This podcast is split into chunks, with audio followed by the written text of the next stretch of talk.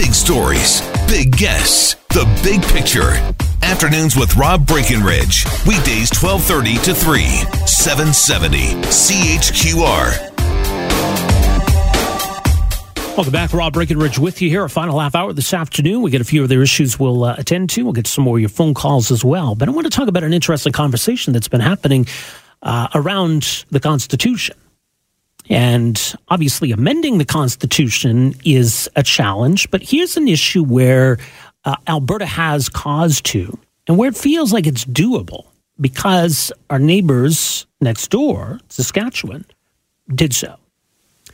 Okay, so this all concerns uh, an issue around Canadian Pacific Railway that goes way back to around the time that this country was founded and around the time that these two provinces were founded, 1905.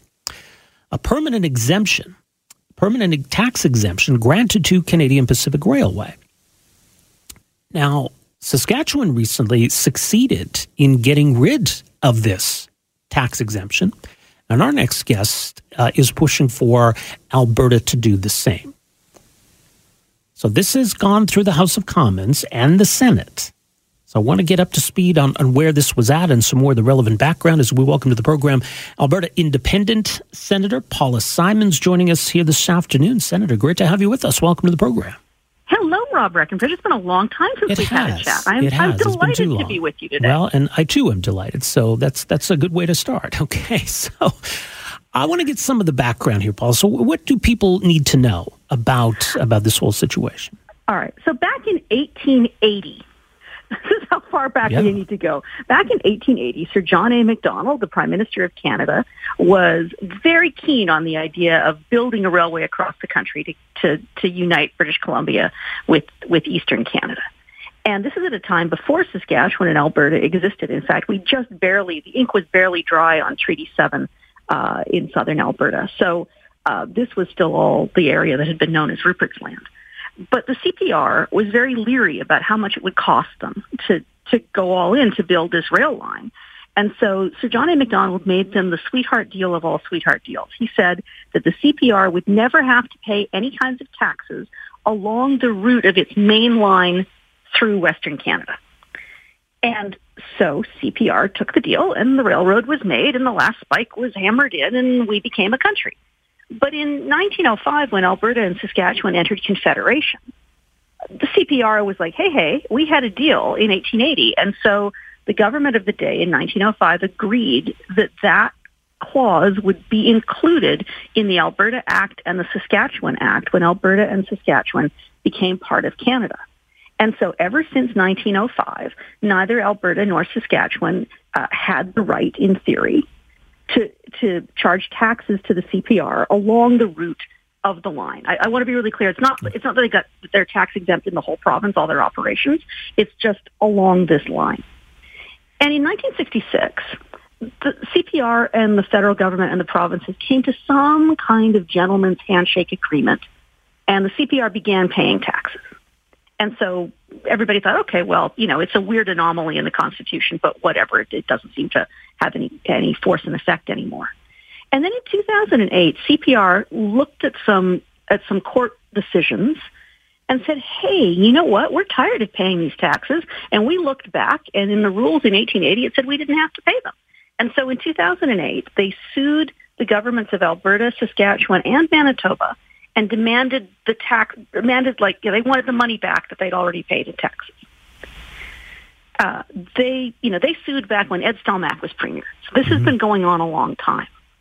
But they took the most aggressive court action in Saskatchewan because Saskatchewan had a higher tax regime and had collected more of their money.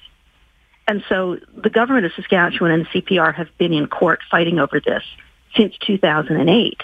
And last week, um, while nobody was paying much attention, it was the same day as the budget. Um, we amended the Constitution, and we said that Saskatchewan no longer um, had to honor this tax exemption, and that they didn't have to pay the back taxes. In fact, we were backdating the Constitution to to 1966, and so Saskatchewan got its own special constitutional carve out. And I thought to myself, standing in the Senate, well, that's very nice for Saskatchewan but what about Alberta? Right. So So this wouldn't automatically apply to Alberta, then, would it? Nope. This is this is a really weird thing. Um, so you know it, what happened was the province of Saskatchewan got mad, and their legislature unanimously passed a motion to amend the Constitution, to amend the Saskatchewan Act. And then the House of Commons unanimously passed the motion, and then it came to us in the Senate. And we didn't just rubber stamp it. We wanted to have quite a bit of debate about it. And so it was studied by our Legal and Constitutional Affairs Committee. And there was, you know, uh, really quite thoughtful debate from all kinds of constitutional and historical perspectives. Uh, and in the end, the Senate agreed, though not unanimously, that it would support this amendment of the Constitution. And then I had a hard time explaining to people because they didn't quite believe me, but they said, but like, but it's not done. I said, yeah, it's done. It's done and dusted.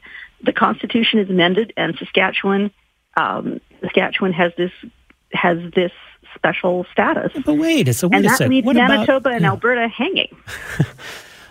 Doesn't the, the amending formula, yes, you need Parliament, the Senate, but what about, you know, the, the point about having at least seven provinces representing ah. 50%? That's get- normal amendments. You Right. are quite right, Mr. Breckenridge. Normally, to amend the Constitution requires the consent of seven provinces representing at least 50% of Canada's population. But because this constitutional quirk was only in the text of the Saskatchewan Act, they only needed the consent of Saskatchewan. So this left me in a weird position. I'm standing there thinking, wait a minute, wait a minute, wait a minute. All my all my colleagues from Saskatchewan are cheering in the chamber, and I was like, wait a minute, what about my province? And so technically, I could go back into the Senate when we resume sitting in, you know, in a week and a half, and I could bring my own motion for for Alberta to also amend its constitution. Mm-hmm. But I I thought that it might be a bit cheeky uh, of me to do that without checking to see what the province of Alberta actually wanted. And so I've been trying, uh, without any success thus far, to get someone from the Kenney government to speak to me about this. I'm hopeful that now that uh, now that the media has kind of picked up this story, that maybe. I mean, they've been busy. They've had lots of other things to worry about. But I didn't want to, you know, I thought it would be impertinent for me as an independent senator to stand up and demand this constitutional change without checking in to make sure that we were all, you know, more or less on the same page on this issue. Right. So in November of last year, as I understand, that the Saskatchewan legislature passed this motion. Now, Was that was that a symbolic step? Is, it, is that a necessary no, first step? No, here? it's well, it's I, I, it's not symbolic because in order to make this work, you need to have the consent of the province, the House of Commons, and then finally the Senate. Okay. Now you can start backwards. Like I mean, I could. I mean, I mean, I'm, I'm not. I'm not just. I'm not just blowing smoke here like a like a steam engine. I could literally come into the Senate of Canada. Um, you know, it, it, two weeks from Tuesday, and and put this motion on the order paper and we could debate it in the Senate. And then if we passed it in the Senate, which presumably we would, since we just did it for Saskatchewan, we would then send it to the House of Commons. But it still would require the consent of Alberta. So, you know, I, I personally, Paula Simons, unelected senator, cannot just single-handedly rewrite the Constitution. No. But I really would like to start a discussion uh, to see if this is something that Albertans want to do. Because the reason this works so well for Saskatchewan is that every single Saskatchewan MLA, every single Saskatchewan MP, and every single Saskatchewan senator acted in a, you know in agreement and in concert. right. So it would be nice if we could get that kind of that kind of thinking going here. I think. Well, let me read. There was a, apparently a, a statement released by a spokesperson for Alberta's finance minister that, that reads as follows: "Quote: We are pleased to see that their motions have been successfully passed in the House and the Senate. Of course, we welcome a meeting with Senator Simons to discuss Alberta's options." I, I was delighted to read that today. Uh, but you know, as I say, I mean, I don't, I don't wish to be, I don't wish to be rude about this, but they have been a bit busy over in the premier's office the last little while. They have had other things on their plate, and you know, this lawsuit in Alberta is a very queer, quirky thing, right? Because it was filed when Stelmach was premier. So that's Ed Stelmach, Alison Redford, uh, uh, Jim, uh, Dave Hancock, Jim Prentice, Rachel Notley, S- Jason Kenney. We've had a lot of we've had a lot of different governments, a lot of different premiers while this lawsuit has been active, and I was able to speak on background with the with people from Alberta Justice who've been working on this lawsuit Um, and I mean, this is still a, this is still a live thing. So it just hasn't ever had a lot of publicity in Alberta. When I looked back, because I was embarrassed, having been a journalist in 2008, that I'd somehow forgotten that this lawsuit had been filed. But there was scarcely any press coverage of it at the time, and it's kind of been. I think everybody was waiting to see the outcome of what would happen in Saskatchewan, and I think everybody here has kind of been holding their fire, waiting to see what would happen. But now that it's happened, uh, I wanted to, I just wanted to draw this to people's attention so that we could have a discussion amongst ourselves as Albertans. You know, th- there is an argument to be made, and the CPR will certainly make this argument that they are an Alberta-based company. They're based in Calgary. They pay lots of other taxes, mm-hmm. and that they had a deal in 1880. They signed an agreement, and that it's, you know, dirty pool to change the rules now. And I think that's, you know, I don't agree, but I think that's a perfectly legitimate argument uh, I, I think the counter to that is that deal was not made by Albertans. That deal was made by Ottawa before we were even a province. And I don't think it's right for Alberta to have second-class status in the Constitution. Other provinces, you know, it, there was no such tax exemption in British Columbia. There was no such tax exemption in Ontario, and the CP main line goes through those provinces. So why should Albertans be subsidizing everybody all these years later? Right, and I mean, there's real money at stake here. I mean, Saskatchewan says yes, there's there's millions of dollars in potential tax revenue here. Well, Saskatchewan, I mean, Saskatchewan was on the hook to pay back potentially between 300 and 400 million dollars. In Alberta, it was always going to be less because we had lower taxes to start with. I think in Alberta, the most we would have been on the hook for was between 35 and 50 million dollars. So really, in terms of CP's revenues and in terms of Alberta's revenues, it's not that large an amount. You know, we, we oughtn't to get carried away with the idea that somehow if we make CP pay, um, or if we, you know, refuse to pay the, the amount that they're claiming, that that it's because they, they're only going back six years. They're not going back to 1966 because of a statute of limitations. So, you know, the question at this point in Alberta, it really isn't the money. It's the principle. Alberta came into Confederation in 1905 as a second-class province. We didn't have jurisdiction over our natural resources, and we did, and we had this tax, we had this tax exemption to which we never agreed. It's clearly provincial jurisdiction, and I think it's an anachronism in 2022 that we should still be paying for Sir John A. Macdonald's crony capitalism. You know, a deal that Sir John A. made for his own political interests. Right. That you know, it's it's 2022. The CPR is a big multinational company now with offices, you know, in the United States and routes that run right into Mexico. And ought we to still be stuck in this kind of colonial relationship where Alberta is is subsidizing, you know, a, a deal made in 1880? Yeah. Yeah, I think that's a pretty reasonable question. Uh, and we'll leave it on that. We'll see where this all goes from here. We'll be watching with some interest. Uh, Paula Simons, great to have you with us here. Thanks so much for joining us. It was lovely to be back, Rob. I hope to talk to you again soon. Likewise. All the best. Take care. That is uh, Alberta Independent Senator Paula Simons, who says, you know what? I'm willing to, to present this motion in the Senate. Let's get the ball rolling on Alberta's cause here.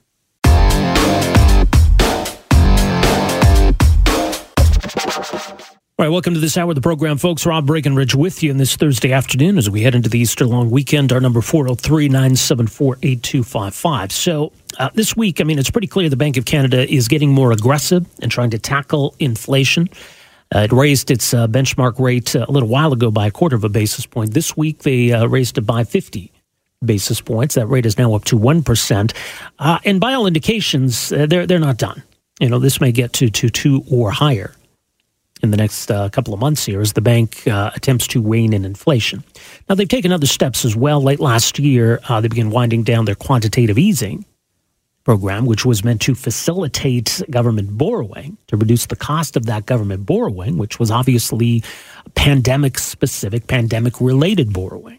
And obviously, the pandemic has been a big factor in, in maybe all of this, both in terms of the amount of borrowing and spending the governments have been doing, and also some of the supply chain issues uh, that have created uh, product shortages. So, by juicing demand and uh, affecting supply, that's uh, all adding up to higher prices, i.e., inflation. But what else is going on here? Uh, and, and who suffers the most from inflation? Who benefits from inflation? Uh, so, a very timely uh, new report from the Fraser Institute called A Primer on Inflation, sort of a big picture look at all of this. Joining us uh, to talk more about the issue is uh, the author of this paper. He's a professor emeritus at Western Washington, uh, Washington University and a resident scholar at the Fraser Institute, Stephen Globerman, joining us on the line here this afternoon. Professor Globerman, great to have you with us here. Welcome to the program. Thank you, Rob. Nice to be here. Well, I mean, first of all, is, is anything that you're seeing in terms of the Bank of Canada's response, the, the actual uh, consumer price index, where, where it seems stuck at, is any of this surprising to you? No, I think you summarized the, the short run picture very well. We had a combination of supply chain disruptions, partly related to COVID, now partly related to the geopolitical developments in Ukraine, and and surge in demand related to government uh, uh, income transfers to uh, to uh, deal with the uh, what was expected to be a major unemployment problem with COVID, with shutdowns, et cetera. And a lot of that spending financed by the Bank of Canada by buying government bonds directly. So that short run picture you summarized quite well. Um, the point that we, perhaps the value added point that we make in the primer is that um, we see the uh, the pressures uh, for uh, sustained inflation to be longer run, i.e., even if um, uh, the Bank of Canada does raise interest rates and continues to, as you suggest, and government transfer payments uh, uh, slow down, and there's quantitative tightening. That is, the Bank of Canada uh, does not buy the maturing debt of the government. E- even if all that is true and happens, uh, we think there are some significant features on the supply side that will continue to um, to exacerbate inflationary problems. And if I may, I can just briefly yeah, run through them. Mm-hmm. One is demographics. Um, this is no big secret. The labor force is aging. Uh, we have accelerating retirements from the labor force. So all other things the same, that's going to um, reduce the growth of what, what economists call potential output uh, the amount of output that can be produced that can accommodate a given level of demand without causing inflation pressures. We also have um, what appears to be certainly a slowdown, if not even a reversal in international trade and investment related to things that I think your listeners are familiar with. Uh, geopolitical tensions between the U.S. and Canada and China. Mm-hmm. Uh, now, of course, the uh, the issue of um, sanctions on Russia and and possibly uh, possibly China and India if if uh, things really deteriorate in that dimension. Um, and and just a general concern on the part of governments about uh, outsourcing uh, key uh, commodities and and products such as pharmaceuticals.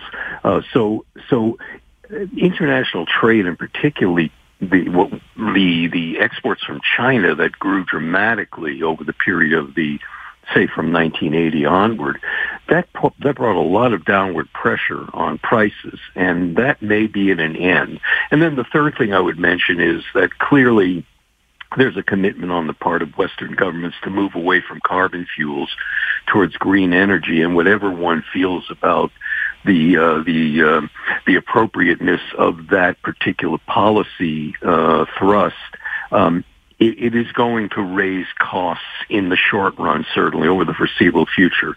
Uh, green energy is going to be expensive to produce. It's going to be slow to roll out, mm-hmm. and and to the extent that we're making the use of carbon fuels more difficult or more expensive, that's a longer run. Uh, pressure on inflation. So I think that's the main kind of value added of the study. Right. Uh, those are interesting points. Uh, getting back to you know the role of, of monetary policy, or at least maybe how monetary policy coexists with fiscal policy, and whether one drives the other. Because uh, you know the quantitative easing, the low interest rates was about facilitating government borrowing, making that that borrowing, I guess, as as cheap as possible. So is, is that a case of fiscal policy driving the monetary policies? Is, it the reverse? How do we explain that relationship? Well, it's a complicated relationship because, in principle, um, the, the, the the governor of the Bank of Canada, of course, reports to the Prime Minister's office.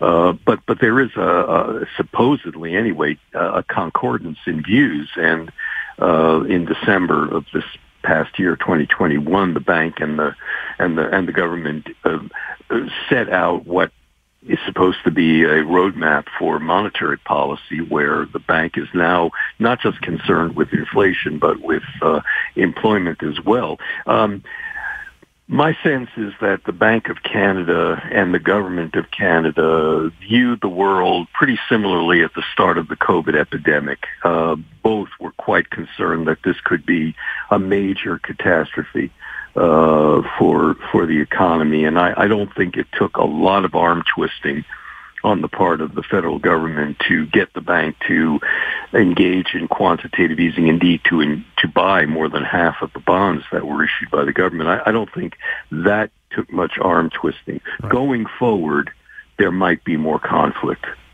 Well, and do we almost have monetary policy and fiscal policy right now operating you know, sort of pulling in opposite directions. The Bank of Canada seems pretty aggressive in tackling inflation. I'm not so sure that, that fiscal policy is, is yet designed to curb inflation. Well, uh, you, are right that the Bank of Canada and, and, other central banks, of course, as well, are are are starting to initiate uh, a tightening of credit conditions. Whether and how aggressively that will continue, I think, are open questions. Um, there are certainly some uh, uh, economists who are expressing concern that the Bank of Canada might move too fast, too far, uh, as well as uh, critics of the Fed who are raising the same concerns. Um, if we take Tiff Macklem at his word, uh, he's not done but we really don't know what the end game is for the Bank of Canada. Uh, and there's a hint in the study, the primer, uh, that, um, as I mentioned just a moment ago, there could be some serious tension between the federal government and the Bank of Canada. Because, as you say, the federal government, even though the, the, the latest budget suggests certainly some slowdown in the rate of growth of government expenditures, it is not by any means a a um, a tight uh, federal budget, there's still increased spending go, going to happen, and uh, so we'll wait and see. Uh, it's it's just tough to predict. Right. There's also you know a related point that, that should be noted, and you pointed out in, in this report that you know in, in a lot of ways governments actually benefit from inflation, don't they? Yes, on balance, they do benefit, and and they're one of the uh, um, uh, clearer beneficiaries. Um, and, and, and in one way, uh, benefit is that the outstanding government debt and the ongoing interest payments to service the debt is uh, is is worth less in purchasing power when there's inflation, um, and so that's a wealth transfer from all the investors who are holding government bonds to the government itself, not just the federal government, but provincial and local governments. Um, and the other way is uh, some portions of the tax base are not indexed to inflation, in particular um, capital gains taxes uh, related to uh, assets that go up in value with inflation, but may not go up faster than the rate of inflation. So the holder of the asset is not in any sense getting wealthier after in, and after inflation terms, but the government is going to get uh, more taxes from those holders of assets. So they are beneficiaries. But but I, by the same token, one must say that anyone who's holding uh, a mortgage, um, I'm, I'm sorry, uh, has, is a mortgage uh, mortgagee that is has a mortgage on a house is watching their house values go up while the real value of their mortgages are going down. So government is not the only beneficiary, but it's pretty clearly a beneficiary. Right, and and you know, as you say, I mean, there there are those who, I mean, the impact is different, I suppose, you know, depending on on all kinds of different factors. So, who who suffers the most then from this? Would you say? Well, the people who suffer the most are people who are and and people who have um, jobs that um, whose wages are not directly or indirectly indexed to inflation. So these are going to be generally people who don't have um, uh, skills in scarce supply, uh, where the market is going to bring their wages up uh, simply because businesses are finding it hard to to replace those those particular skills. Um, people, as I mentioned, who who have real assets uh, uh, whose value goes up in inflation, or at least getting some protection. Lower income families who do not own real estate, who do not own equities that go up in value, they're the ones who are going to be hurt. So, you know, the profile of the person who's really hurt by inflation is um, an, an, a worker with limited bargaining power in in the labor market and without enough wealth to really protect themselves with inflation adjusting assets. So between the, the challenge of curbing these these high levels of inflation and, and maybe the federal government not being 100% in on that fight, I mean, how optimistic are you that we're going to see much difference through this year into next year? Well, I think we're going to see some difference, uh, certainly over the next year to year and a half. I, I think we will see uh, a peaking of inflation. I, I can't predict the month, but but given within that time frame of a year to a year and a half, I think we would see inflation in Canada being more down to the three and a half to four percent rate than the five to six percent rate it currently is running at. Um, and uh, what happens after that is is really a function in part of what we were talking about a moment ago, how how sustained the Bank of Canada's tightening is. But as I said before, I think that we're facing longer run inflationary pressures that we have not faced for 40 years. And the challenge for the Bank of Canada and indeed for the federal government is to address those longer run factors. For example, um, there's very little that's being done by the federal government, including, I would say, in the latest budget, that really addresses um, increasing the productivity of the economy, which in turn increases potential output, which eases some of the inflationary pressures.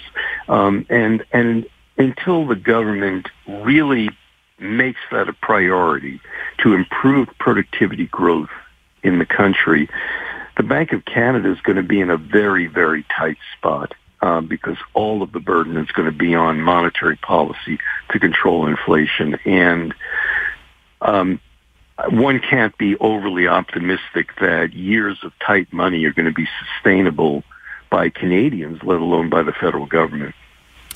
Very interesting. Well, much more. It's called a primer on inflation, FraserInstitute.org. Stephen Globerman, thanks so much for joining us here today. Appreciate the insight. You're welcome. All the best.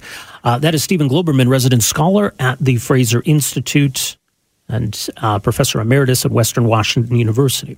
So, kind of an overview of what drives inflation, you know, what causes it, the implications, the consequences, who benefits, who suffers the most, you know, the impact of monetary policy, the impact of fiscal policy, all of that. So again, FraserInstitute.org. Thanks for downloading and listening to the podcast. Don't forget to subscribe, rate, and review for free at Apple Podcasts, Google Play, or wherever you find your podcast. You can also find me on Twitter at Rob Breckenridge. You can email me, rob at 770chqr.com. Talk to you next time. Afternoons with Rob Breckenridge, starting at 1230 on News Talk 770 Calgary.